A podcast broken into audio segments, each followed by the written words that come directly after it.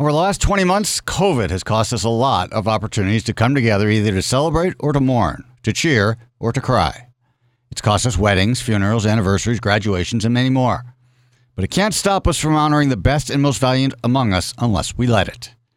Today is Remembrance Day, a day we set aside to remember those who made the ultimate sacrifice, who gave their lives so we could remain free in ours.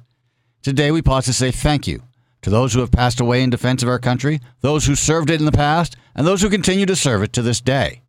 It is a day we not only remember those who risked everything for their country, but when we also pledge never to forget what they did, what they continue to do for all of us.